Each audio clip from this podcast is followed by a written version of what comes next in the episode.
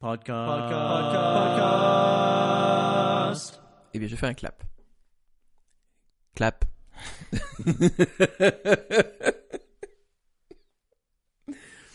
J'ai eu des retours euh, très enthousiastes de d'une de nos deux auditrices outre-Atlantique, qui s'appelle Suzy, qu'on salue euh, ici, et euh, qui est très heureuse du, du transcript qui existe pour l'instant sur YouTube uniquement, et euh, qui est d'une qualité bien supérieure à ce que d'ailleurs euh, propose YouTube lui-même. Mm. Et euh, to- toi, tu disais que tu avais utilisé quoi? C'était euh, OpenAI, non? Euh, pour le transcript, j'utilise Whisper, qui est un truc d'OpenAI. Euh, J'avais utilisé d'autres choses. Il y a notamment euh, un groupe de recherche français qui a, qui a sa propre techno. J'avais utilisé aussi un peu le truc de, de Nuance, qui, est, qui, Hmm. qui faisait le moteur de, de, de Siri, fut un, fut un temps. Et Whisper, c'est un peu maintenant le grand, enfin le, le, le, le- l'étalon, quoi, on va dire. Je, je trouve extraordinairement drôle de donner à la machine des épisodes de podcast où on critique la machine. c'est fascinant. Euh, Oui. Non, puisque alors, ça m'a pris quelques mois avec Whisper parce qu'en fait, il y a de, de, de vraies différences avec les implémentations euh, et il y en a qui sont beaucoup plus rapides que d'autres. Et euh, pour des épisodes d'une heure, ça fait quand même la différence.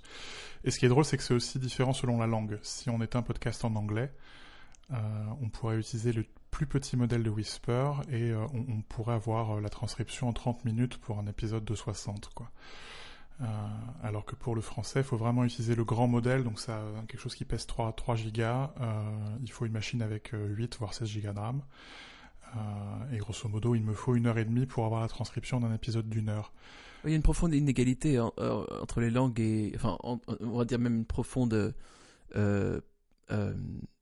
priorité donnée à l'anglais par rapport aux autres langues dans la- l'intelligence artificielle, quoi. C'est ouf. Oui, oui, complètement. Enfin, tu, tu sens que c'est des données d'entraînement, qu'il y a des gens qui ont Ouais. patiemment entraîné ce modèle, des, petites- des petites mains dans les pays du Sud qui ont été exploitées pour euh, pour entraîner tout ça. C'est terrible. Donc, au lieu de payer un, c'est la mauvaise blague, hein, mais au lieu de payer un malgache euh, quelques centimes d'euros pour euh, transcrire à la main, je paye euh, un malgache à travers Whisper euh, 0 euros pour faire le même travail. C'est terrible. On est en plein dans ce qu'on disait sur l'exploitation. euh, euh, des tâcherons du clic, quoi. Mais ce qui est, ce qui est dingue, c'est d'avoir, euh, même si on parle de 90 minutes pour, pour transcrire un épisode de 60 minutes, on a un truc qui à la fin est euh, avec une précision euh, assez acceptable. Ce que je trouve assez fascinant, c'est que comme le système de Google que j'utilisais jusqu'à jusque là, ça donne l'impression de progressivement fatiguer à mesure qu'on avance dans l'épisode. Mm. Euh, J'en parlais avec le développeur de MacG. J'ai pas d'explication. Je pense pas que ce soit un problème du modèle. Je pense que c'est simplement au fur et à mesure ta machine, euh, t'as de moins en moins de, de mémoire parce qu'il en bouffe de plus en plus et donc c'est de plus en plus difficile pour le modèle de, de tourner. Ah oui, oui. C'est pas encore parfait. Ça identifie pas le locuteur. C'est pas capable de te dire euh, ça c'est Anthony qui parle, ça c'est Arnaud qui parle. Euh, c'est pour ça que je trouve ça bien sur YouTube parce que t'as euh, cette espèce d'image là. on est- on n'est pas un podcast vidéo, mais, mais ça permet d'avoir un peu l'œil qui est accroché. Euh, le jour où il y aura une précision, je sais pas, disons de allez, 98% en ayant l'identification des locuteurs, euh, ça c'est un truc que je mettrai en accès direct sur, sur, le, sur le site ou sur, même sur mon blog. Parce que ce qui, me- ce qui me chiffonne euh, de manière très personnelle, c'est de pas pouvoir chercher dans, dans le podcast, alors qu'on dit des trucs, euh, on dit énormément de conneries, mais parfois on dit des trucs euh, pas, pas complètement stupides. Euh, et donc pouvoir... on peut pas faire de lien vers un fichier audio, à l'intérieur d'un fichier audio. On peut pas euh, extraire facilement le texte euh, et toutes les conneries qu'on raconte. Euh, et puis je suis quand même un type qui a écrit qu'il fallait jamais parier contre le texte, donc c'est un peu embêtant de ne pas avoir de version texte. et puis pour des raisons d'accessibilité, parce que euh, tout le monde n'entend pas, euh, ou tout le monde n'entend pas bien, euh, et donc pouvoir avoir une interface texte à côté du podcast, c'est quand même pas, euh, pas complètement inutile. Ouais, c'est vrai que ça serait intéressant qu'ils développent ça comme ça. Avec la recherche surtout, ouais. Bon, ça va venir. Mais moi, ce que je voudrais surtout, c'est qu'ils mettent ça dans Siri un jour. non, parce que j'ai quand même apprécié l'effort. Enfin, on voit qu'Apple sait bien que c'est de la merde, tu vois, parce que ils ont mis récemment les raccourcis et tout. Ils se sont dit, ok, bon, euh, on n'arrive pas à le rendre intelligent, donc au moins on va créer des trucs où les gens feront leur propre commande et puis comme ça, ça donnera, euh, ça fera la blague, quoi. Mais, mais on, est, on est quand même, putain.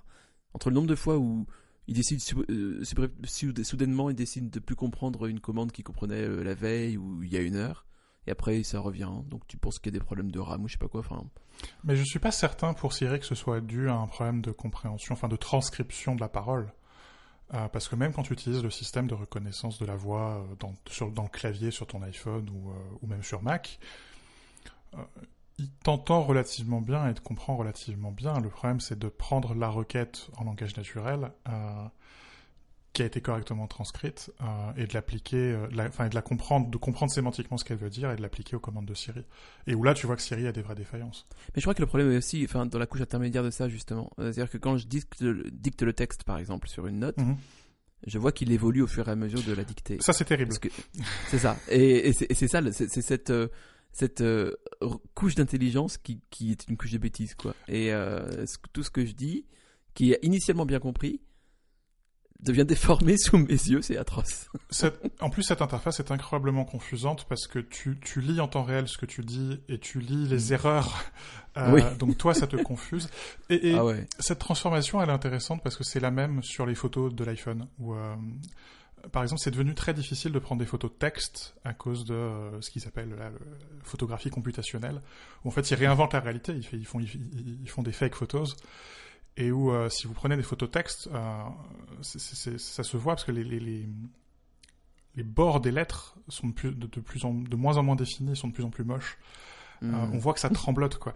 Et en fait, quand, quand, quand tu enregistres une photo au format ProRAW, tu vois pendant peut-être les premières microsecondes de l'enregistrement de la photo que le texte est parfaitement net. C'est ce que le capteur voit. Et paf, soudainement, euh, le logiciel intervient, réinterprète la réalité à sa sauce et soudainement ton texte devient flou.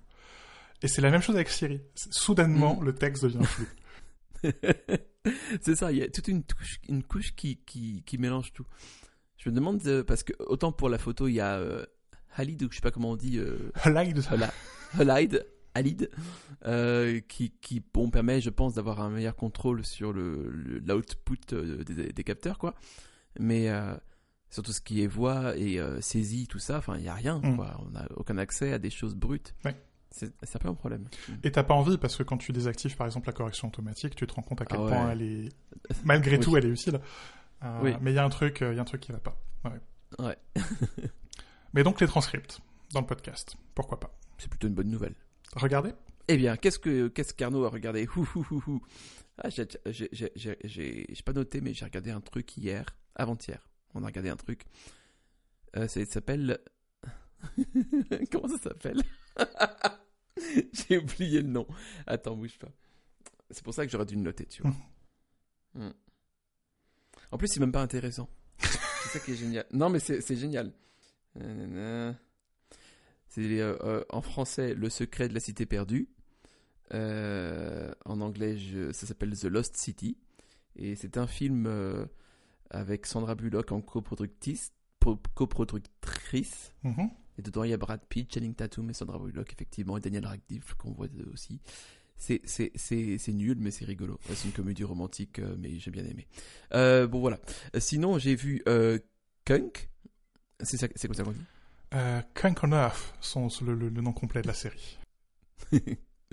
Enfin, en fait, pour être honnête, j'ai commencé à regarder, euh, mais j'ai pas vraiment poursuivi. Euh, Oui. Désolé Nicolas, euh, qui, qui avait fait une critique plutôt dithyrambique sur son blog, qui m'avait donné envie de regarder, et finalement, j'ai, pas, pas accroché. Peut- peut-être parce que j'ai pas autant d'humour que ce que je crois, peut-être aussi parce que, je sais pas, enfin, ça me paraissait un peu. en fait, l'idée de, de- l'idée de en fait j'avais vu j'avais eu beaucoup d'extraits de, de, de cette série sur euh, YouTube euh, Shorts et ce genre de choses. Mhm. ça m'avait un peu intrigué. Et au début il y avait une certaine euh, euh, c'était un peu jubilatoire quoi le côté t'as les questions très sérieusement posées qui sont un peu absolument stupides à des sommités du de la profession enfin de du champ de recherche concerné.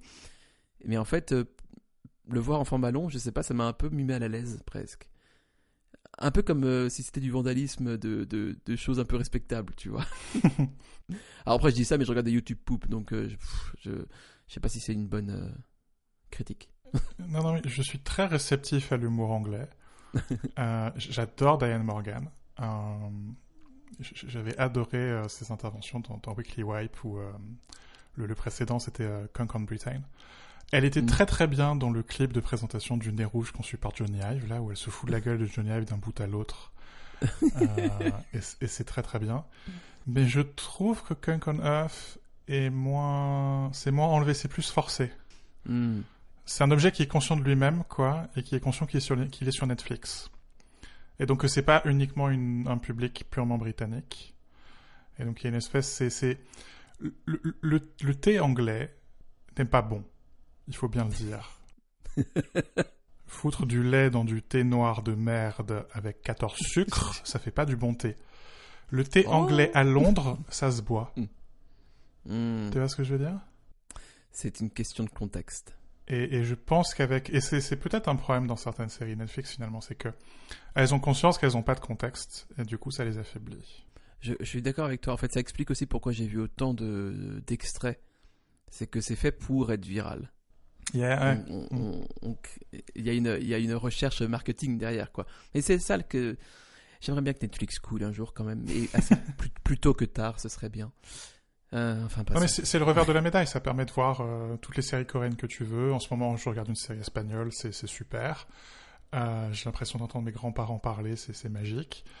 Euh, Mais en même temps, tu, tu sens que les productions, pas seulement distribuées par Netflix, mais produites par Netflix, euh, elles ont conscience qu'elles qu'elles peuvent pas entièrement jouer la carte nationale, qu'elles doivent jouer la carte internationale et ça les dilue. Hmm. Il y a des choses qui sont perdues dans, dans la traduction, pour faire plaisir à Suzy. je, je crois qu'il y a des, euh, il y a beaucoup de, enfin, que beaucoup de séries subissent ce même phénomène de, de, de, de la pression de la popularité et que euh, les heureux accidents sont de plus en plus rares, peut-être. Est-ce que tu veux parler de Space Force Et, justement, je voulais parler de Sp- Space Force euh, pour ça, c'est que la saison 2, autant la saison 1 m'a beaucoup plu, euh, malgré euh, des petites faiblesses, mais la saison 1 m'avait beaucoup plu. Euh, j'avais trouvé. j'avais eu beaucoup de plaisir à regarder parce que c'était. C'était ce qu'il fallait d'absurde, ce qu'il fallait. Bon, voilà. La- la saison 2 était clairement la saison de trop. Je sais pas pourquoi ils l'ont faite. Euh, ils annulent beaucoup de trucs qui sont bien. et Ils ont, ils ont, ils ont poursuivi ça. Je sais pas pourquoi. Et euh, on le voit assez vite, hein, au bout du deuxième épisode, on voit que ça va nulle part, que tous les que toutes les hum, intrigues sont vraiment cousues de fil blanc, mais alors c'est même pas du fil blanc, c'est des c'est des bouts blancs, je sais pas comment Mm. quelle est quelle est le quelle est la plus grosse corde qu'on puisse trouver, mais voilà. Et euh, et c'est enfin tout est gratuit quoi. C'est vraiment trop hum, trop artificiel, ça va pas du tout. Mais quelque part, c'est pareil, c'est un problème de gestion de l'absurdité, quoi. C'est-à-dire que Hmm. l'absurdité, il faut que ce soit bien fait, quoi. C'est ça. Faut que ce soit, faut que ce soit, faut qu'il y ait une cohérence interne dans l'absurdité. Si l'absurdité est elle-même absurde, euh, Exact. ça marche plus. Il faut être- c'est très sérieux l'absurdité. Ouais, ouais, ouais. Ouais. C'est pour ça que les Anglais sont très forts. Ils sont très très sérieux dans leurs bêtises. Le Brexit, encore une fois. Le Brexit. On fait pas plus absurde, pas plus anglais. c'est vrai. Et finalement, j'ai vu beaucoup de choses parce que j'ai aussi vu Désordre de Foresti. Pour, pourquoi Euh, bah, Parce que j'ai- voulu tenter l'expérience. Euh, je regrette pas de l'avoir fait, mais je trouve ça. Peut-être que j'ai regardé jusqu'au bout parce que j'étais un peu fasciné par cette espèce d'obsession qu'il y a à la culture américaine et tous les rapports, le fait que toutes les chansons euh, dans le film, dans le film, dans la série sont sont anglaises le- ou anglophones. Le fait que tout, enfin, il y a beaucoup d'hommages plagiat à Crazy Ex-Girlfriend. Euh, Enfin, je, je vois le fond qui est relativement touchant, mais c'est quand même. Enfin, pourquoi cette, euh, cette dévotion en fait envers la culture anglaise? J'ai pas compris. Netflix. C'est- pas Canal? Non, mais peu importe, Netflix. C'est, Ah la, la culture mondiale, tout ça. oui, oui, oui. Que tu- oui dans enfin- ce sens-là, j'entends. Et dans les choses que j'ai vues, c'était euh, le porteur d'histoire au théâtre. Et tout le monde m'a dit j'allais adorer et j'ai détesté. Est-ce que tu veux en dire plus? Je peux en dire plus. Euh, J'ai toujours reproché à Michalik son sa cinématographie au théâtre, dans le sens où je crois que sa grande, enfin, ce qui est considéré comme sa grande force, c'est le fait de faire des spectacles qui ressemblent à des à des films, avec le- les montages de deux personnages, euh, deux versions du même personnage qui parlent en même temps, l'ancienne et la nouvelle, ce genre de choses. Enfin, des trucs très cinématographiques, très visuels, quoi. Et je crois que c'est sa plus grande faiblesse de mon côté. Et euh, le texte, j'ai trouvé assez, euh, assez plat. C'est, en fait, ça se regarde beaucoup. C'est, c'est la virtuosité qui se contemple elle-même. J'ai trouvé ça très nombriliste. Et euh, l'intrigue en plus fait, fait penser au Da Vinci Code, donc c'est pas vraiment ouf. Voilà, je suis désolé pour les acteurs qui sont enfin, très bien, il n'y a pas de problème, mais je sais pas, je. Non, Vraiment pas, non. Désolé. J'ai regardé un truc avec une intrigue beaucoup moins compliquée qui s'appelle Detox, Mhm. euh, qui est une série française, une fois n'est pas coutume, euh, avec... euh, je, je lis le synopsis sur Wikipédia parce qu'il est magique. Léa et Manon, virgule, deux cousines vivant en colocation, virgule, tombent en dépression après une mauvaise journée. Je, je te laisse passer les, les huit phrases suivantes. Réalisant au cours d'une nuit d'ivresse que leurs malheurs viennent de leur dépendance à leur téléphone portable, virgule, elles décident de se couper de tous leurs écrans pendant un mois. Point. Ok. C'est pas naïf, c'est bien. C'est tellement français. Euh, dans, dans le même genre, mais pas du tout le même genre, j'avais- j'avais assez apprécié la série italienne pour le coup qui s'appelait Génération 56K, Hmm. où c'est voilà des gens qui ont à peu près notre âge qui euh, se retrouvent euh, 20 ans plus tard, quoi. Et c'est euh, quelque part tu choisis la technologie pour te connecter et te reconnecter. Hmm. Alors que là, Detox, c'est vraiment euh, la technologie dont tu es obligé de te déconnecter, comme si tu absolument pas le choix. Mm. Euh, personne s'en souviendra, mais il y avait euh, ce, ce- ce- ce type qui s'appelle Thierry Crouzet, qui avait, il y a quelques années, fait grand cas de sa déconnexion. Il s'était déconnecté avec un contrat d'édition à la clé. C'était complètement stupide, c'était complètement vain, parce qu'à la fin, euh, il, il sait- il savait qu'il allait se reconnecter. Et je trouve le- la même vacuité absolue euh, du propos et le même orgueil bouffi euh, du propos dans Detox, parce que à la fin, euh, et c'est pas un spoiler, parce que c'est évident, tout le monde se reconnecte. Rien n'a changé. Oupsie. Oh là là, qu'est-ce que c'est profond. Voilà. C'est ce- Thierry Crouzet fait série Netflix. ok, ça donne envie. Je sais pas si je dois dire regarder ou écouter, euh, parce que c'est sur YouTube. à propos de la musique. Donc je sais pas. Ouais. Écoutez, ce, ce sera, ce sera une bonne transition, donc vas-y. disons que c'est la transition. Je- je- J'aime beaucoup les vidéos d'Adam Neely qui, euh, il y a longtemps, faisait. euh, c'est c'est un bassiste et il faisait une série sur euh, la basse. Et qui maintenant est une, un, un channel YouTube qui est beaucoup plus orienté sur la théorie musicale et des choses comme ça. Euh, et il a publié une vidéo qui dure quelque chose comme une demi-heure sur la Nintendofication du jazz. Euh, et comment il y a pas mal de groupes de jazz en ce moment qui reprennent des musiques de jeux vidéo. Euh. Et quelque part, ils sont en train d'écrire un nouveau songbook. Euh, le, le- le songbook des standards de jazz, c'était, c'est vraiment de la musique, la musique populaire des années 20, des années 30. Euh, et quelque part, bah, les soundtracks de jeux vidéo, c'est une partie de notre musique populaire. Et donc, on peut quelque part réinventer le jazz et, et faire un nouveau songbook à partir de des musiques de jeux vidéo, quoi. Et quelque part, je crois que c'est aussi pour ça que j'aime. euh, je parlais du, de l'album de, de Brad Meldo sur les Beatles. C'est ça, c'est on, Mm. on peut prendre la pop euh, et en faire du jazz. Euh, ou l'obsession que j'ai actuellement pour tous ces trucs qui sont un peu hip-hop, un peu rap. Enfin voilà, c'est le jazz qui se rappelle qu'il a besoin de la culture populaire pour se ressourcer. Que le, le jazz, c'est pas de la musique compliquée, quoi. C'est au contraire, c'est une musique qui est complètement dans la culture populaire et que tu peux pas comprendre le jazz sans comprendre la pop. Euh, c'est Mm. juste que les harmonies sont un peu plus compliquées. Ah, c'est un bon résumé, tiens.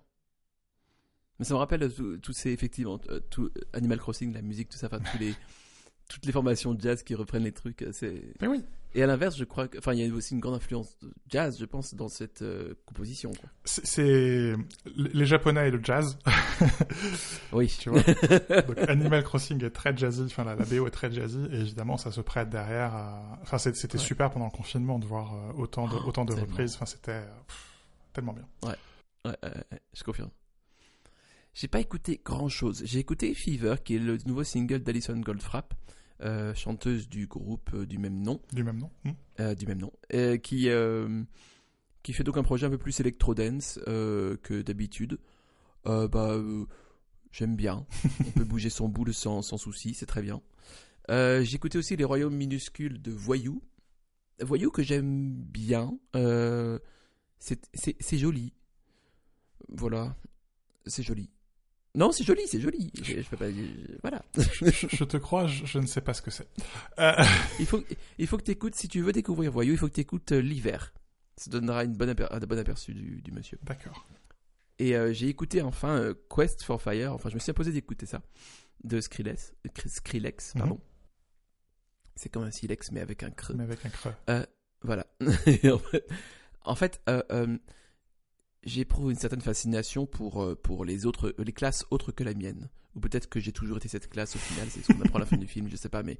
Donc, je suis un peu fasciné par la musique, enfin, euh, le côté hype, quoi. Quand je vais dans, ma salle de sport de Bobo, j'entends euh, forcément de la musique de Bobo. Et euh, c'est un style à part entière euh, dans ma tête. C'est un mélange d'électropop qui, qui flirte constamment avec les limites de l'écoutable. Et si, si cette euh, description est un peu trop abstraite, faut écouter Quest for Fire de Skrillex. Et là, ce sera plus concret. C'est exactement ça. C'est pas écoutable. Enfin, si t'es sur un vélo euh, et que tu pédales à 200 à l'heure euh, avec euh, un coach qui hurle, c'est pas mal. C'est tol- non, c'est tolérable, c'est pas pas mal. C'est quand même, je... c'est con, mais Ou si t'es sous exta à 4 heures du mat en boîte, oui, voilà, voilà, voilà, Là, voilà, c'est plus circonstanciel. Là, j'entends, j'entends. Hmm. mais c'est pas de la musique que tu mets le dimanche après-midi en lisant un livre, quoi. Bah, si tu le fais, c'est que t'es vraiment bobo, quoi. Et je- j'en suis pas encore à ce stade. Euh, watch me dans dans cinq ans, et euh, là on en reparle et et euh, je serai le pire de cette urgence. Voilà. Et toi, qu'as-tu écouté? Je, parlais de japonais et de jazz. J'ai écouté un truc qui s'appelle Buster Goes West d'un groupe qui s'appelle Off Tropic. Oh, excellent. Euh, ce qui, ce qui, voilà. Euh, et c'est ça, c'est comme euh, comme les Scamos dont on parlait la dernière fois. C'est des Japonais qui s'amusent. Et par- parfois, il faut juste écouter ça. Des Japonais qui s'amusent. Non mais faut, faut le dire. C'est vrai. c'est un peu orientaliste, un peu essentialiste, tout ça, tout ça, mais parfois, mince. Sinon, j'ai écouté deux albums de jazz. C'est, euh, je, je, je m'en- je m'étais pas vraiment fait la réflexion d'ailleurs, mais dans ma dernière playlist là, euh, lentement, c'est euh, le premier et le dernier morceau de la playlist. Hmm. Euh, le premier, c'est le premier morceau de l'album Phoenix de, euh, je sais pas comment on prononce son nom, Lakisha Benjamin, un truc comme ça, qui est une euh, saxophoniste et où euh, l'album utilise pas mal de samples de d'audio réel, quoi, de- d'audio documentaire, notamment des coups de feu, puisque c'est tout un album avec un gros discours sur Black Lives Matter et la violence policière aux US. Euh, et euh, première fois que je l'écoutais, j'étais en train d'écrire. Euh, et puis d'un coup, il y a des coups de feu. Donc j'ai arrêté d'écrire et j'ai continué à écouter. Euh, et c'est c'est très puissant musicalement, c'est aussi très puissant. euh, Enfin, ça, ça dit quelque chose, mais par la musique, quoi. Hmm. Et par les samples et par l'arrangement, c'est- fort, quoi, ce qu'on peut faire. Euh, et puis le, le dernier morceau de, de la playlist ce mois-ci, c'est euh, un morceau qui est de Prime, de, qui est le nouvel album de Christian McBride avec son nouveau groupe qui s'appelle New Down. Ce, type, McBride, qui est un contrebassiste, est quand même assez passionnant parce qu'il a euh, peut-être, je sais pas, dix groupes différents. Ah, Il a, euh, j'avais parlé de l'album qui, euh, Long Gone qu'il avait enregistré avec euh, Brad Meldo, Joshua Redman et Christian Blade, je crois. Donc c'est c'est un, un premier quartet de jazz un peu sympa, un peu free, mais de jazz un peu un peu facile quoi. Hmm. Il a, il avait un groupe un peu plus euh, électrique où il jouait de la basse électrique. Il a ses albums solo. Enfin, il, il a un trio new-yorkais. Et là, il a encore un nouveau groupe, New Jawn, euh, qui est un truc tu détesterais le premier morceau parce que ça commence avec des, des harmonies complètement dissonantes et c'est tout en puissance, quoi. Le- la basse très fort. Enfin, tous les tous les instruments très forts. Ouais. Euh, c'est le, le pire du jazz pour toi. Euh, mais soudainement, ça se calme et ça devient super mélodique et ça groove tout l'album. C'est euh, c'est assez fun. Ok. Bah, je j'écouterai sans doute pas. C'est deux albums de jazz pour, pour, pour- dans, dans deux genres complètement différents qui pour toi sont absolument inaudibles, je pense. Hmm. Ok, je, je, je- je note. Et c'est pour ça qu'ils sont bien. Faudrait, faudrait qu'on fasse une, une rubrique ne pas écouter.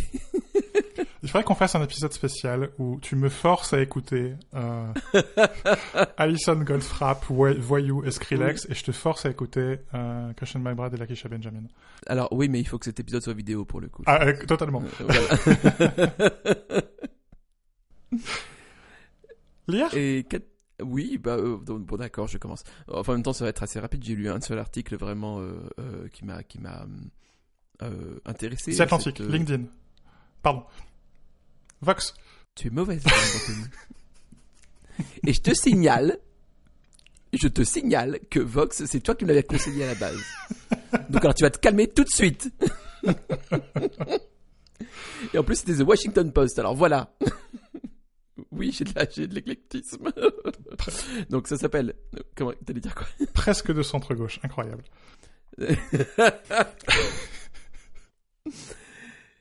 Euh, on enchaîne. Euh, J'ai lu euh, Text Hottest New Job, de points, AI Whisperer, euh, d'un type qui s'appelle Drew Horrell, que je ne connais ni d'Eve ni d'Adam, et donc qui parle en substance de ce nouveau métier qui, probablement sera, sera morné, mais de gens qui sont embauchés pour leur leur capacité à faire des prompts, à, à, à, à invoquer, euh, à conjurer euh, l'intelligence artificielle. Des jeteurs de sorts Des phrases.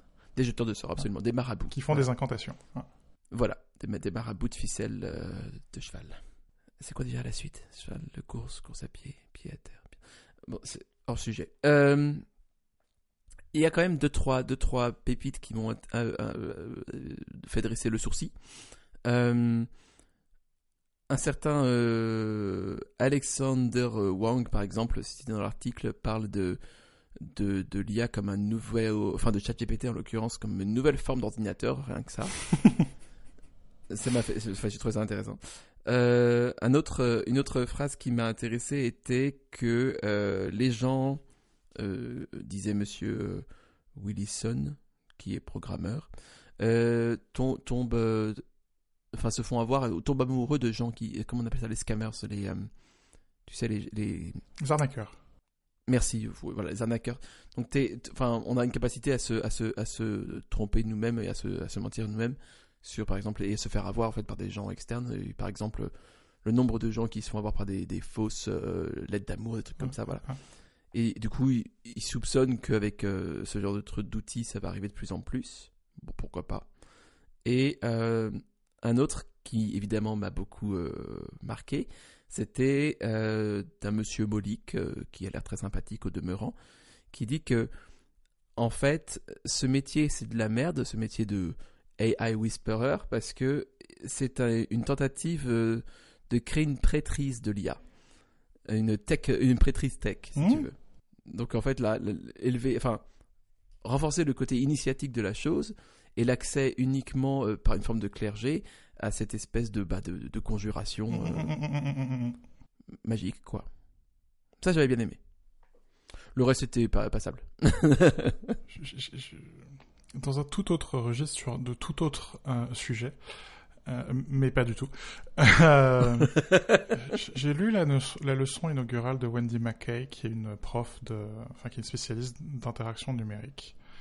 Mm. Euh, et sa leçon inaugurale au Collège de France avait fait évidemment un grand battage médiatique, euh, avec force interview dans la presse, euh, et c'est nul. Plus ça fait de bruit, moins c'est moins c'est bien, en général. hein. Et ça montre deux choses. Ça montre que le Collège de France, enfin la conférence inaugurale, en- enfin la leçon inaugurale en, en particulier, c'est pas loin d'être une conférence TED. Mm. Mais parce qu'il y a une pression médiatique sur, sur cet objet qui est devenu la, la leçon inaugurale qui est, qui est à mon avis intenable. Et euh, le, le, le- la raison d'être du Collège de France, c'est d'enseigner la recherche en train de se faire. Et, et quelque chose que tous les gens qui, qui ont fait des études universitaires savent, c'est que les meilleurs chercheurs, c'est pas toujours les meilleurs enseignants. Mm. Euh, et, et cette leçon inaugurale, elle est intéressante parce que c'est une très mauvaise leçon. Il y a une présentation très générale de euh, qu'est-ce que c'est que la recherche en interaction euh, avec le monde numérique. Euh, et, et tout de suite, euh, après quelques choses très vagues et euh, à mon avis très euh, très fausses d'ailleurs, parce que c'est très intéressant, je trouve, de de parler d'un de la relation entre l'humain et la machine en niant l'apport des sciences humaines. J'adore. Ça me semble difficile, mais bon, pourquoi pas.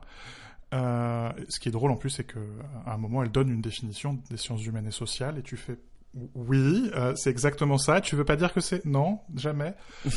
Euh, et puis après, ne, ne pas avoir réussi à t'expliquer qu'est-ce que c'est que son objet de recherche, elle t'explique euh, un, un morceau très spécifique de ses recherches. Un morceau très spécifique qui, en plus, n'a aucune application pratique, puisque je suis allé voir un peu les, les, les recherches de Wendy Mackay, mais il y a très très peu de choses dans ces recherches qui finalement ont une application pratique et qui aujourd'hui sont utilisées dans les interfaces qu'on utilise.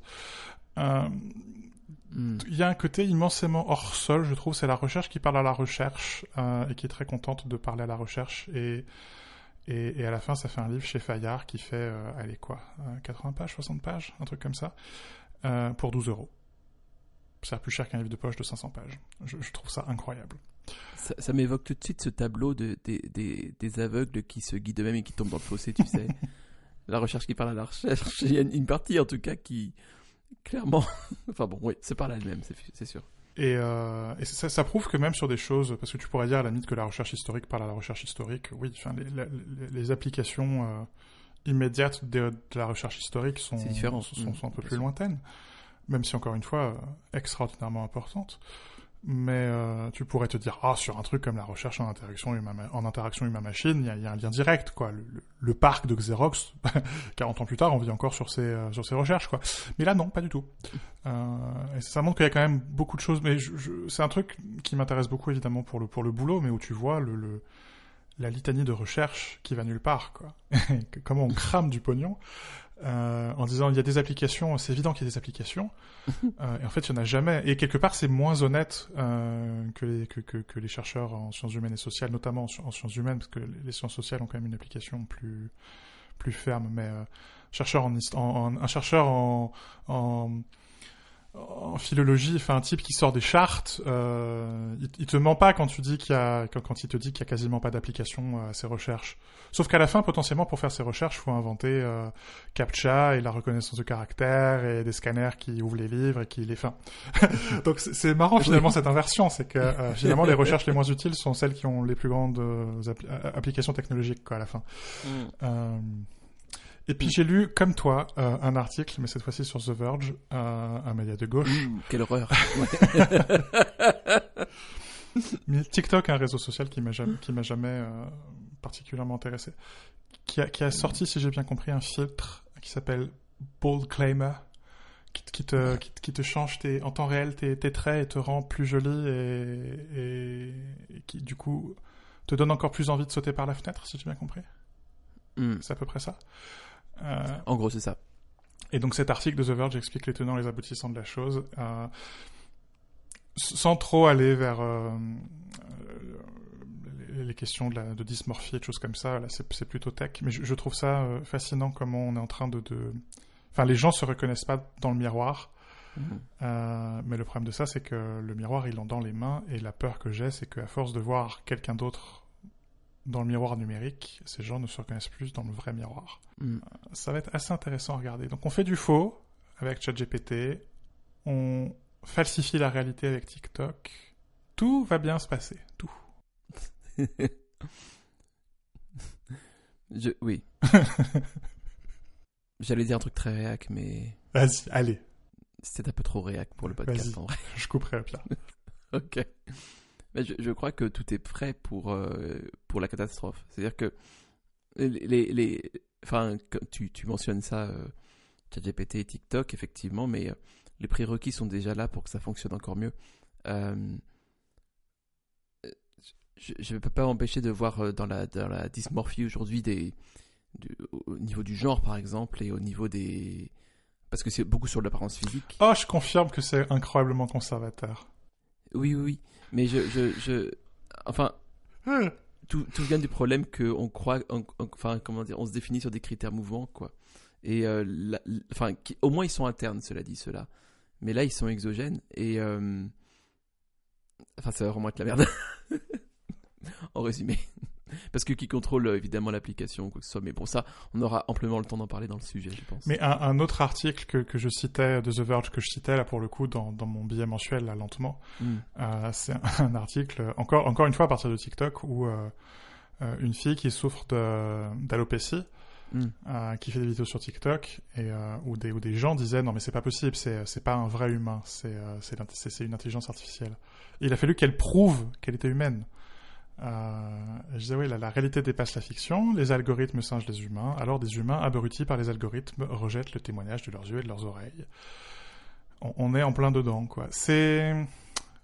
On vit des temps intéressants. Intéressant. Acheter Pour se consoler? Ah bien oui, dépensons tant qu'à faire. Ah, quel beau système que le nôtre.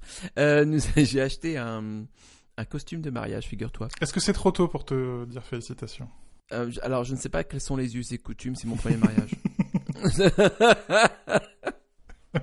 mais, mais je prends, je prends, écoute, hein, euh, tout ce qui est bonne vibes, moi tu sais, tu me connais, je suis quelqu'un de très voilà, très comme ça. Et euh, c'est drôle parce que euh, je, on veut faire ça en petit comité, on veut faire ça, là, là, là, dépenser le moins possible là. En fait, on est on est quand même rattrapé un jour ou l'autre par l'industrie quoi. Euh, ne serait-ce que parce que par la pression des, mariages des amis, alors je parle pas de du vôtre en particulier qui nous a au contraire inspiré, mais le le nombre de, de potes, tout ça qui se marient et qui font ça en grand et vraiment le truc euh, cliché américain quoi. Et en dépensant en dépensant des milliers et des cents.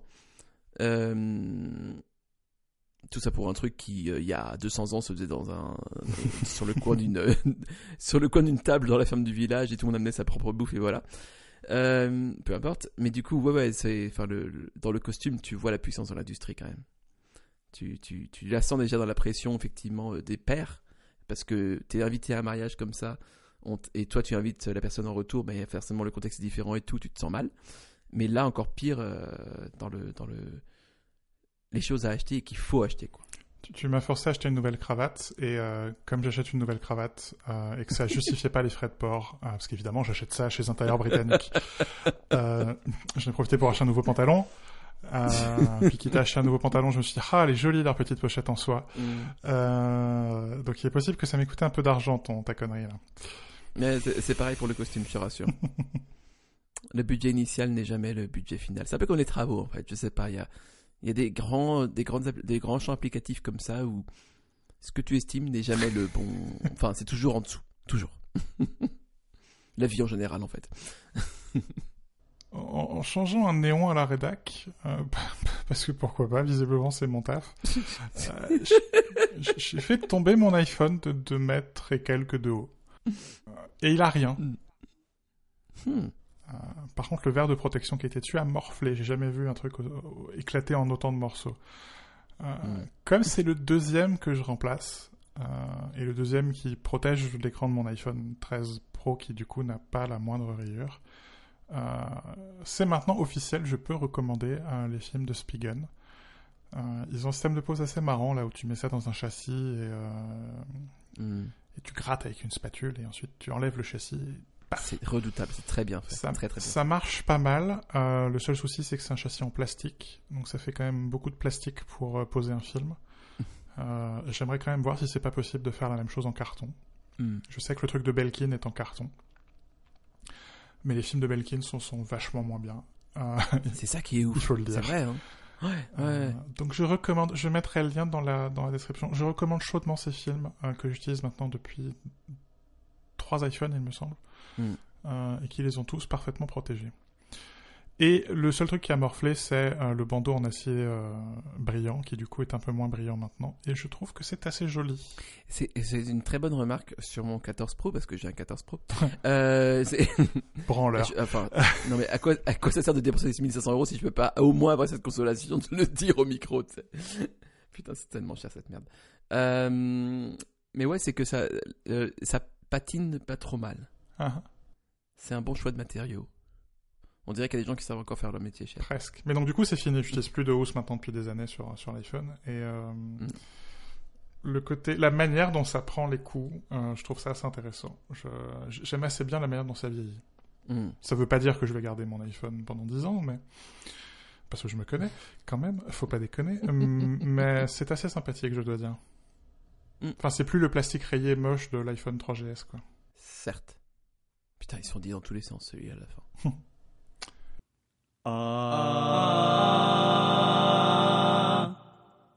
Tu, tu te moquais de moi parce que dans le dernier épisode, j'avais fait trois pages de notes. Mais enfin, cette fois-ci, c'est toi qui as fait trois pages de notes.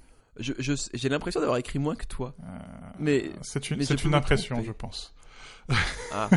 Alors, non, je vais, je vais, je vais, je vais, je vais, je vais corriger ce que j'ai dit. Je crois que je me suis beaucoup répété. Et je ne sais pas parce que j'ai utilisé ChatGPT pour ça, c'est pas, non. Chat répété. Chat. euh, Donc dans ah, l'épi- il y a- je crois qu'il y a plein de jeux de mots à faire. Ah, excuse-moi, je suis désolé, vas-y, vas-y. Dans l'épisode précédent, on parlait de pourquoi finalement on aimait quand même la tech. Mm. Euh, évidemment, on n'avait pas, on n'avait pu s'empêcher de mettre des aspects négatifs dedans. Et donc là, cet, cet épisode, faudrait faire l'inverse. Je suis sûr qu'il y aura des points positifs dans nos points négatifs, mais euh, ce que je trouve assez fascinant, c'est qu'entre les deux épisodes, tu discutais euh, la dernière fois, une des, un des trucs qui, enfin, toi comme moi d'ailleurs, la, la, la musique, euh, c'est important, et toi, la création musicale à GarageBand. Ce que je trouve euh, triste, c'est que entre les deux épisodes, euh, Xander Soren, qui est un des cofondateurs de, de GarageBand, a quitté Apple. Mm.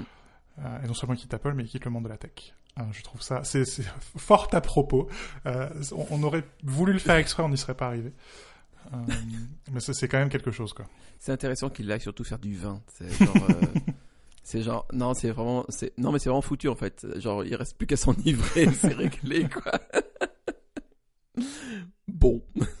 Et donc, quand on disait que GarageBand était une application qui résistait à niveau interface, euh, bah, peut-être que c'est fini. J'ai, j'ai peur, je crois que le temps est compté. Ça me, du, du coup, du coup, je vais, je vais, je vais prendre la parole en premier. Ça me, m'inspirait un truc, cette affaire d'interface de GarageBand, c'est que moi, un truc qui me gêne énormément, c'est que les interfaces soient statiques. Mhm. Euh, et qu'on n'ait finalement pas dépassé, je parlais tout à l'heure du, du Xerox Park, on n'a toujours pas dépassé le paradigme du fichier.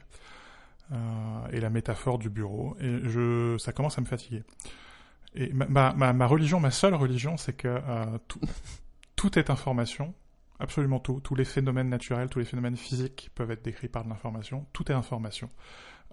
Et, la mort de l'univers, c'est- la mort de l'information. On peut plus faire circuler de l'information. Euh, et j'étais très à l'aise avec un concept comme OpenDoc dans les années 90. Je suis très à l'aise aujourd'hui avec le système XPC, comment on fait par passer de l'information entre les applications. Euh, et, moi, je veux que les apps communiquent, je veux que les données soient le plus petites possible et qu'on puisse faire circuler ces données entre les applications, entre les services. Euh, c'est des choses sur lesquelles j'avais un peu bossé dessus à la fac. Je suis pas assez bon informaticien pour avoir une solution. Et franchement, quand je vois la tronche des trucs qui prétendent réinventer le même ex en moins bien, je, je- crois que finalement, il n'y a aucun informaticien euh, qui est assez bon pour ça. Typiquement Notion, quoi. Notion et Obsidian qui prétendent être des deuxièmes cerveaux. Euh, mais mais c'est même pas le quart du tiers, du huitième, du cent vingtième, du millième, du milliardème euh, de l'idée de Van Everbush et, et du même ex, quoi. C'est texte edit avec des liens, quoi. Faut, faut, arrêter les mecs, quoi. Euh, en, Dur. non, mais faut le dire, quoi. Et en attendant d'être capable de d'aller vers ça, quoi, d'aller vers des systèmes qui commencent vraiment à ressembler au même ex, quoi. Euh, et je crois que l'intelligence artificielle, pour le coup, a son les intelligences dites artificielles euh, ont, ont leur rôle à jouer là-dedans. En attendant ça, si si l'interface pouvait s'adapter à mes usages, ce serait quand même pas mal. Pourquoi l'interface devrait être statique? Enlève des boutons que j'utilise pas. Grossis des boutons que j'utilise tout le temps. Laisse-moi réarranger les fenêtres. Pas juste les préférences, quoi, les fenêtres. Euh, macOS sait que je suis un pro. Pas besoin que macOS me tienne la main. Par contre, il faut absolument qu'il le fasse à d'autres. Apprends de mes usages, change. Euh, un truc auquel je réfléchis pour le, pour le blog, c'est est-ce que le blog pourrait pas adapter ses couleurs en fonction des saisons? L'automne et l'hiver, les couleurs seraient moins saturées, seraient plus saturées le printemps et l'été. Ce serait chouette, ce serait intéressant. Pourquoi ce serait pas le cas? C'est pour- poétique. Tu vois, ils ont déjà fait des trucs un peu avec les fonds d'écran dynamiques, qui sont d'ailleurs moins dynamiques qu'au départ. Je trouve ça, je trouve ça intéressant. C'est vrai. C'est très vrai. Euh, pour- pourquoi on fait pas réagir? Pas seulement juste on change euh, mode, mode clair, mode sombre, mais on fait changer vraiment les interfaces. Euh, quand j'ai la migraine, par exemple, j'aimerais bien des interfaces plus plus contrastées et plus grosses et plus, tu vois. Hmm. Et ma montre, elle sait quand, quand je vais pas bien, quoi. Et c'est c'est intéressant, encore une fois, que la seule app qui fasse un tant soit peu ça, ce soit GarageBand et Logic, qui ont des modes d'interface différents selon que tu sois débutant ou pas débutant. Mm. Euh, et je me demande ce que ça aurait donné, par exemple, si l'iPhone n'avait pas basculé, quoi, et que que les apps aujourd'hui, enfin, c'est vraiment la dernière roue du carrosse. Et euh, sans vouloir écrire l'histoire, mais je me demande ce que ça aurait donné si Forstal euh, avait, avait continué, parce que il se passait des Tellement. choses. Ils étaient pas loin de faire un Ouais. truc, quoi. Et, euh, Ouais, et peut-être ouais, que le Mac aurait pu être euh, subsumé euh, par ça, et ça aurait pu être intéressant. Mais on n'y est pas. Et je trouve ça... la fenêtre de notes, c'est la même depuis euh, 62 épisodes. Et, et- et à chaque fois que je lance note, il faut que j'escamote les barres latérales. Il le sait, note, que quand je suis dans le dossier podcast, je veux pas les barres latérales. Il le sait. et non. Il y a des tentatives balbutiantes là-dessus, mais qui sont non seulement balbutiantes, mais aussi mauvaises. Je pense par exemple QuickTime qui, euh, une fois que tu as fini ton opération, se quitte tout seul quand tu changes d'application. Hmm. Alors que tu as peut-être besoin en fait de QuickTime à nouveau et donc tu es obligé de le relancer, ce truc de merde. Donc ça, c'est c'est pas encore. euh, Oui, c'est pas encore au point, effectivement. Je serais pas étonné qu'avec euh, notamment les modes de concentration, tout ça, enfin, il y a une esquisse là-dessus euh, de, de... au niveau d'iOS, quoi, surtout. Mais bon, je sais pas trop euh, vers où ça va aller et jusqu'où surtout, quoi.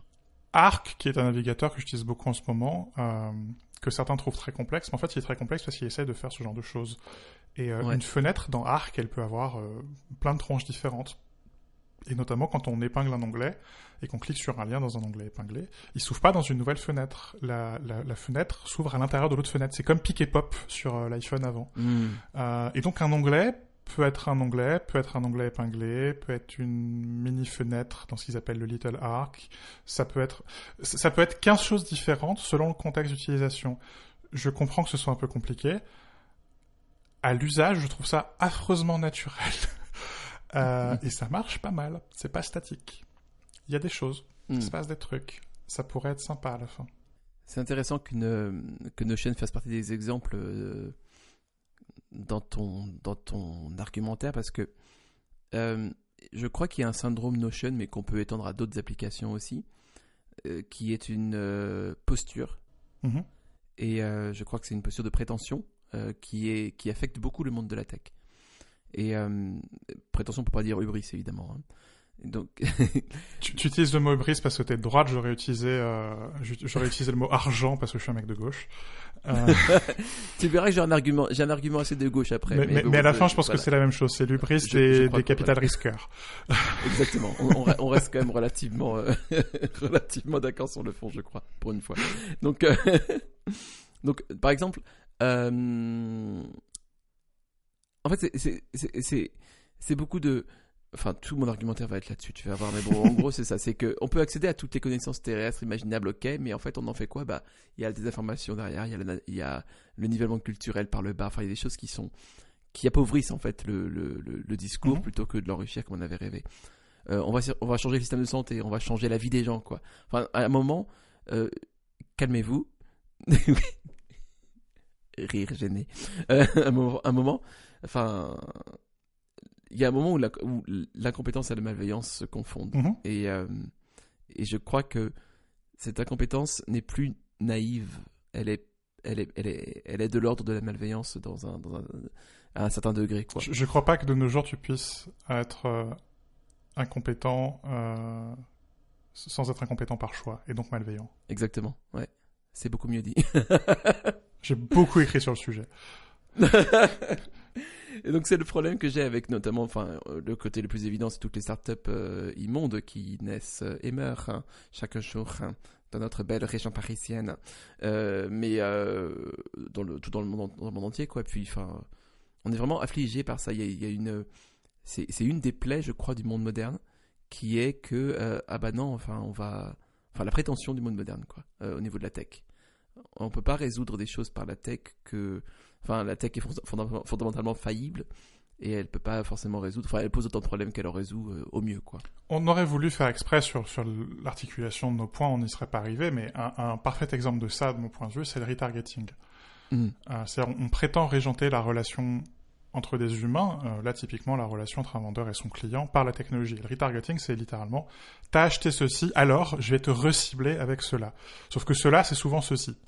Euh, et pour moi, c'est la mort du marketing. Et de manière générale, c'est la mort de la spontanéité. C'est-à-dire que les réseaux sociaux, c'est des machines à broyer la joie Mm. euh, où j'en discutais encore avec des collègues, la plupart des parce qu'on on pense à comment est-ce qu'on à un lecteur de ma génération, comment est-ce qu'on peut lui recommander des contenus qui ressemblent à ce qu'il a à ce qu'il a déjà lu. Et où je disais, il faut faire gaffe à pas euh, à pas faire l'algorithme de Twitter ou l'algorithme de Netflix ou l'algorithme d'Amazon. Vous avez acheté un aspirateur à 800 balles, alors vous voudrez peut-être acheter un autre aspirateur à 800 balles. Non, non. Et je veux même pas acheter des filtres, je veux même pas acheter des sacs, parce qu'en plus j'ai acheté un truc Dyson. Pas moi, hein, mais je prends un exemple. Euh, Tu connais des amis qui ont. J'en ai en face de moi. Euh, Mais on l'a acheté. je, je, je- je veux acheter tout sauf ça, quoi. C'est bon. Euh, et et je- c'est la, c'est la mort de toute spontanéité, c'est la mort de la joie, quoi. C'est la tech qui broie la joie. Euh, et je vais vous confier un secret, euh, qui est pas si secret que ça. La seule et unique raison qui motive la création des lunettes de réalité augmentée, c'est l'argent de l'industrie publicitaire. C'est pas pour rien que Facebook y est. Euh, et c'est pas pour rien qu'Apple, qui est en train de se réinventer en, en géant de la publicité, Mm. est tellement intéressé par ce truc-là. Euh, L'industrie, elle veut concevoir des lunettes qui sont tellement utiles que tu ne les retireras jamais. Et perso, si je veux voir, il me faut des lunettes. hein. euh, et si tu ne retires jamais ces lunettes qui réinventent ta réalité, alors tu peux pas échapper au pub. Euh, et c'est pour ça que je dis depuis le début, j'ai j'ai écrit ça, mais il y a littéralement 10 ans, ce sera sans moi. Mm. Euh, le jour où ces trucs-là euh, sont populaires et, et sont majoritaires, euh, j'arrête d'être journaliste tech. Et je, je le dis depuis le départ, et je suis étonnamment en paix avec ça. Parce que je sais aussi que c'est beaucoup plus difficile que ce que les tech bros pensent. et que c'est vraiment pas pour tout de suite. Et que ça ira probablement pas de soi, parce que les gens sont de moins en moins naïfs. et justement, tu disais tout à l'heure la naïveté euh, de l'incompétence. Euh, je crois que justement, les gens savent que les gens qui sont incompétents le sont pas par accident. Hmm. Et ça passe de moins en moins à l'excuse de ah on savait pas parce que vous savez quoi? Les gens savent qu'en fait vous saviez Nous sachons. nous sachons non mais Ouais, je, je crois que je vois ce que tu veux dire. Je, je serais moins optimiste sur la, la non-naïveté des gens, mais parce que j'en fais partie. je- non mais ça, ralentira de six mois on est bien d'accord Euh,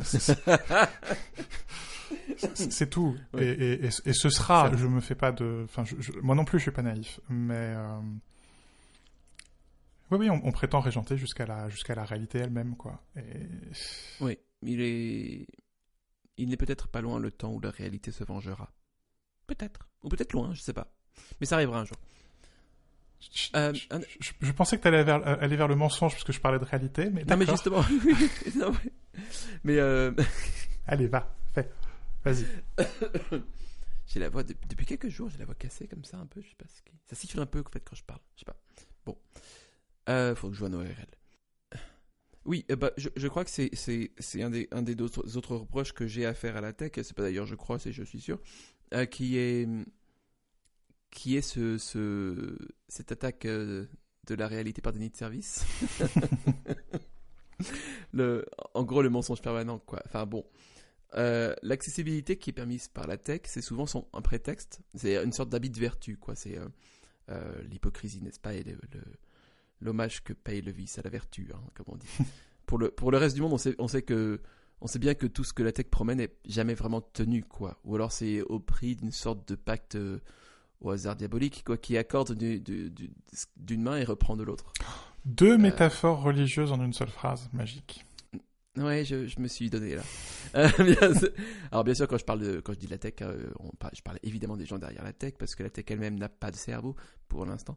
Donc, euh, euh, enfin le, par exemple, euh, comme la, comme la voiture pour le, pour le, si on prend un exemple dans les mondes des produits ou la pub en général de manière plus plus conceptuelle, quoi, il y a, il y a une corruption par la stimulation des instincts mauvais. Et, qui se, qui se part de qualité dans l'air du temps pour, euh, pour subsister. C'est vrai que par exemple, je suis pas certain qu'il y ait une- beaucoup de différence entre les pubs féministes pour les cigarettes en- des années 70, quoi, et l'inclusivité d'Apple en 2020. Peut-être une différence de degré, mais voilà, je crois que le, le, le mécanisme est le même derrière. Oui, quelque part, on te vend la même addiction. On te vend le même sentiment. C'est ça. C'est ça.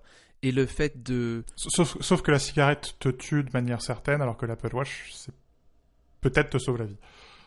Peut-être. Peut-être, Mais, euh, et le but est toujours bien sûr d'ouvrir à, de nou- à de nouveaux marchés, au final. bien sûr. ouais. Euh, L'inclusivité, c'est ça, quoi. Euh, c'est inclure plus de clients. En fait, au final, bon, alors, je, je suis des os pas des os, mais jardin d'Éden, quoi. Tu vois, genre, vous serez comme des dieux, Ah ah. connaissant le bien et le mal, nanana. Et la tech, depuis peut-être Gutenberg, peut-être, euh, promet que la connaissance bah, sera accessible à tous. Est-ce que la civilisation est plus éduquée depuis? C'est discutable. Non, c'est pas discutable. Si, ça l'est. Non, ça ça l'est l'est. Si, ça l'est. Et euh, que dire encore? Enfin, il y y, y a tout un angle beaucoup plus sombre à ça. Ce qui est, euh, euh, par exemple, mettre fin à la mort, quoi. Tout ce versant de, de la tech transhumaniste, Hmm. qu'on qu'on- enfin, qu'on oublie quand même vachement facilement, Ouais, je ouais. trouve. Qui est toute une religion euh, de, de, enfin, on se focalise sur les incarnations, les connaissances physiques, alors que bah, le danger est vraiment d'ordre moral, quoi. Euh, les IA sont qu'un premier pas dans cette, dans cette euh, démarche-là, je crois. Mais c'est, enfin, sans vouloir faire encore une métaphore religieuse avec les, les fruits de l'arbre pourri, tout ça, tout ça, mais le problème de ChatGPT, c'est qu'à la fin, c'est un fruit de l'arbre pourri. C'est une boîte qui, euh, dans, dans sa première incarnation, a été bankrollée par Elon Musk, qui prétend que, encore une fois, il fait partie d'une race d'humains supérieurs et que, Mhm. et qui, qui finira par mettre sa conscience dans, dans une machine et que pour réussir à mettre sa conscience dans une machine, il faut inventer la machine qui pense, et que la, mach- la machine qui pense, c'est OpenAI qui la mettra en route. Mm. Et, et oui, effectivement, la tech a pas de, a pas de cerveau, mais, mais elle a, elle a l'intention de ses créateurs, et cette intention, c'est une intention pourrie, donc forcément, la tech est pourrie. Enfin, la tech produit des fruits pourris. Enfin, enfin cette Mm. tech produit des fruits pourris. Je, je- les fruits pourris, c'est des, fruits qui donnent l'alcool, c'est des fruits qui donnent des, les, les- les confitures les plus sucrées. Euh, Oui. Là, ça, c'est plus des fruits. des- Comment dire? Mais, mais c'est aussi les fruits qui peuvent te tuer, quoi. Tu vois, vois, c'est le, c'est, ouais. le, le pari faustien de la chose, quoi. Donc, euh, Mm. oui, non. Hmm. Mais c'est, le souci que j'ai de manière générale avec les intelligences dites artificielles, parce que elles, sont- elles sont ni intelligentes ni artificielles. Mm. Et je, je dis pas que c'est pas le futur, hein. c'est, évident que ça l'est. Euh, Mm. Ça va tout changer, refaire le monde, tout ça, tout ça, quoi. Mais c'est, précisément le problème. On comprend pas, voire dans certains cas, on refuse de comprendre, euh, que ce sont, euh, je sais que c'est un, un truc qui, te, qui, qui t'agace un peu aussi, mais que ce sont des instruments qui sont créés par les petites mains des pays défavorisés Hmm, hmm, hmm. pour oppresser les petites mains de nos pays. Mm. La, la classe ouvrière, euh, et d'ailleurs la classe ouvrière au sens large du terme, hein, les ouvriers de l'esprit, y compris toi et moi, euh, alors que nos parents étaient des ouvriers de la main. C'est-à-dire qu'on on crée des instruments d'oppression. Ouais. Euh, et on refuse de comprendre que c'est des systèmes donc pas intelligents, bêtes, pas artificiels, humains, bêtes et humains. Et on va refaire le monde à leur image. On va refaire. c'est- ça. encore une fois, Pygmalion promettait tout ça. J'ai ces trucs sur lesquels j'écris depuis des années. Euh, je me suis même engagé en politique pour essayer de former des, responsables, entre guillemets aussi, euh, à ces sujets-là. Et je suis, enfin, je suis pas le seul à le faire, hein, pas du tout. Mais c'est assez clair que les technocritiques dans mon genre, on crie dans le vide. Euh, et, et ça va être terriblement bien. Enfin, j'aurais préféré que ce soit merveilleusement bien. Ah, C'est pas tout à fait la même chose. Oui, il y a un petit côté, c'est Galadriel qui prend l'anneau, quoi. C'est ça. Et Ouais. ce qui, ce qui m'embête, c'est qu'on on commence par le pire quelque part, quoi. Les bots conversationnels qui, qui, qui, qui hallucinent, quoi. C'est, c'est fin. Je le disais la dernière fois, quand même, à mon avis, les usages les plus utiles, les plus transformationnels, c'est quand tu mets de la statistique dans, dans, dans les systèmes déterministes. Donc, enfin, Hmm. c'est con, quoi. Évidemment que c'est gagne petit de dire, euh, je voudrais euh, trier mes fichiers plus rapidement, je voudrais corriger mes textes plus, plus facilement, je voudrais... Enfin, si, on accepte qu'on met quelque part un peu de probabilité, un peu d'improbabilité euh, dans ces choses qui sont euh, aussi rigides qu'une organisation de fichiers, euh, la navigation sur le web, euh, euh, le comportement d'une interface face à l'utilisateur, alors on se donne la possibilité de transformer la manipulation de millions de fichiers. Euh, les, les interfaces ne sont plus rigides. Enfin, et potentiellement on débloque des usages de l'informatique. Mais parler à la machine? Une putain de perte de temps. Enfin, c'est amusant deux minutes, c'est la mode du moment, mais enfin, j'ai aucun, absolument aucun doute euh, que ce sera une, euh, une note de bas de page dans l'histoire, quoi. comme les NFT, comme le métavers, enfin, comme tous les buzzwords. C'est c'est les NFT de l'année, quoi. Euh, et on, l'a vu avec les interfaces vocales, hein. même Alexa, qui était censé être le plus grand succès, euh, en fait, c'est un échec monstrueux, et Amazon désinvestit à vitesse grand V.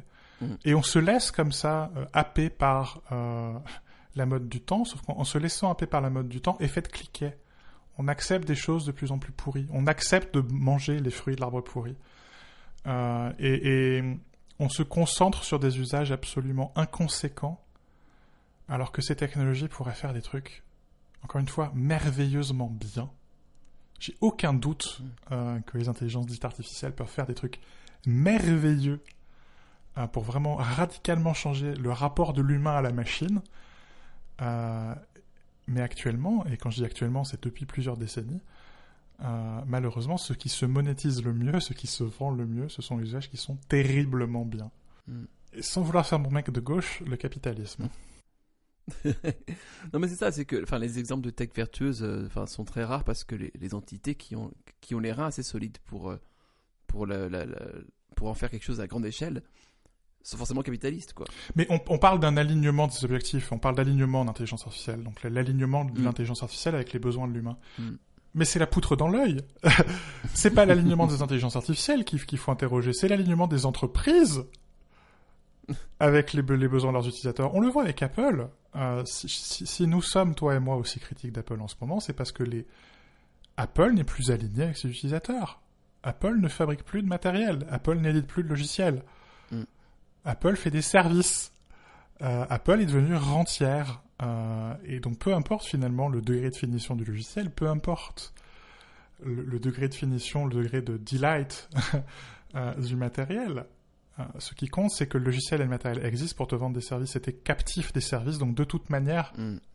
Encore une fois, personne ne switch. Personne ne switch parce que t'as ta bibliothèque Apple Music, t'as, euh, j'allais dire, t'as, t'as tes séries préférées sur Apple TV et tes jeux préférés sur Apple Arcade, mais Peut-être dans 20 ans. Mais t'as ta photothèque iCloud, t'as tes live photos que tu peux lire que dans photo. Enfin, t'es enfermé là-dedans et donc du coup, tu, tu, tu peux faire du matériel euh, commodifié, tu peux faire du logiciel commodifié parce que l'entreprise n'est plus alignée avec tes objectifs. Et c'est pas euh, un problème technique et technologique, c'est un problème financier. À la fin, c'est pas finalement c'est pas la tech qu'on qu'on interroge. Bah, au fin- Oui. Mais dans sa nature même, pour euh, parler chrétiennement, euh, peut-être que.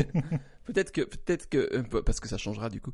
Peut-être que la tech, la tech ne peut pas faire autrement que, que mentir justement, parce que elle ne peut, que- elle, elle ne peut promettre que des choses qui sont intenables et que qu'elle est au final le creuset des aspirations et des désirs de, de personnes qui tentent de dépasser leurs conditions. Bah, c'est avec les technologies, hein, pas, enfin pas la tech au sens informatique du terme, mais les technologies de manière générale, les techniques, qu'on- ouais. refait le monde à notre image, quoi. C'est, c'est, le- enfin, il n'y a pas que les humains qui utilisent des outils, mais enfin, on les utilise mieux que quiconque, et on utilise des outils pour faire des outils, des outils pour faire des outils pour faire des outils, et des outils pour nous modifier. Enfin, Ouais. c'est, nous, quoi. Enfin, c'est, littéralement nous, les, les, te- les techniques.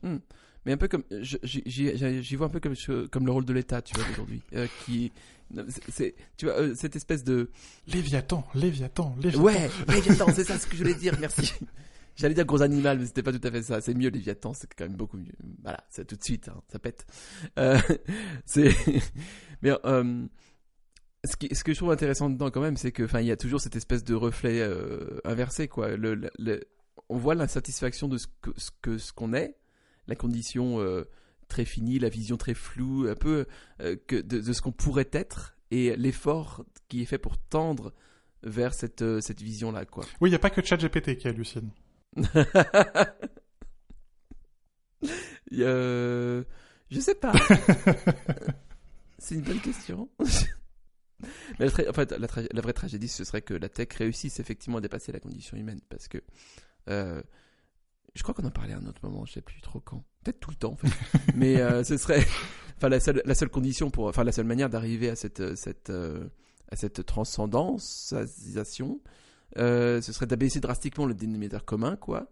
Donc, rendre les humains moins que ce qu'ils sont Ouais, pour atteindre cette égalité. ouais, c'est bien dit ça. Ouais, ouais, ouais. Et donc euh, on peut pas transcender ce qu'on est, on peut pas donner ce qu'on n'a pas, donc il faudrait tout artificiellement amputer tout le monde pour arriver à, à leur restituer officiel, euh, officiellement, artificiellement, euh, un niveau égal, quoi. Ouais, c'est bien C'est ça. communiste en fait. Ouais, merci, merci beaucoup. Oui, non, mais c'est c'est c'est la c'est c'est la blague sur le communisme, c'est que Mm. quand il y en a un, ça va, c'est quand il y en a plusieurs le problème. Ah.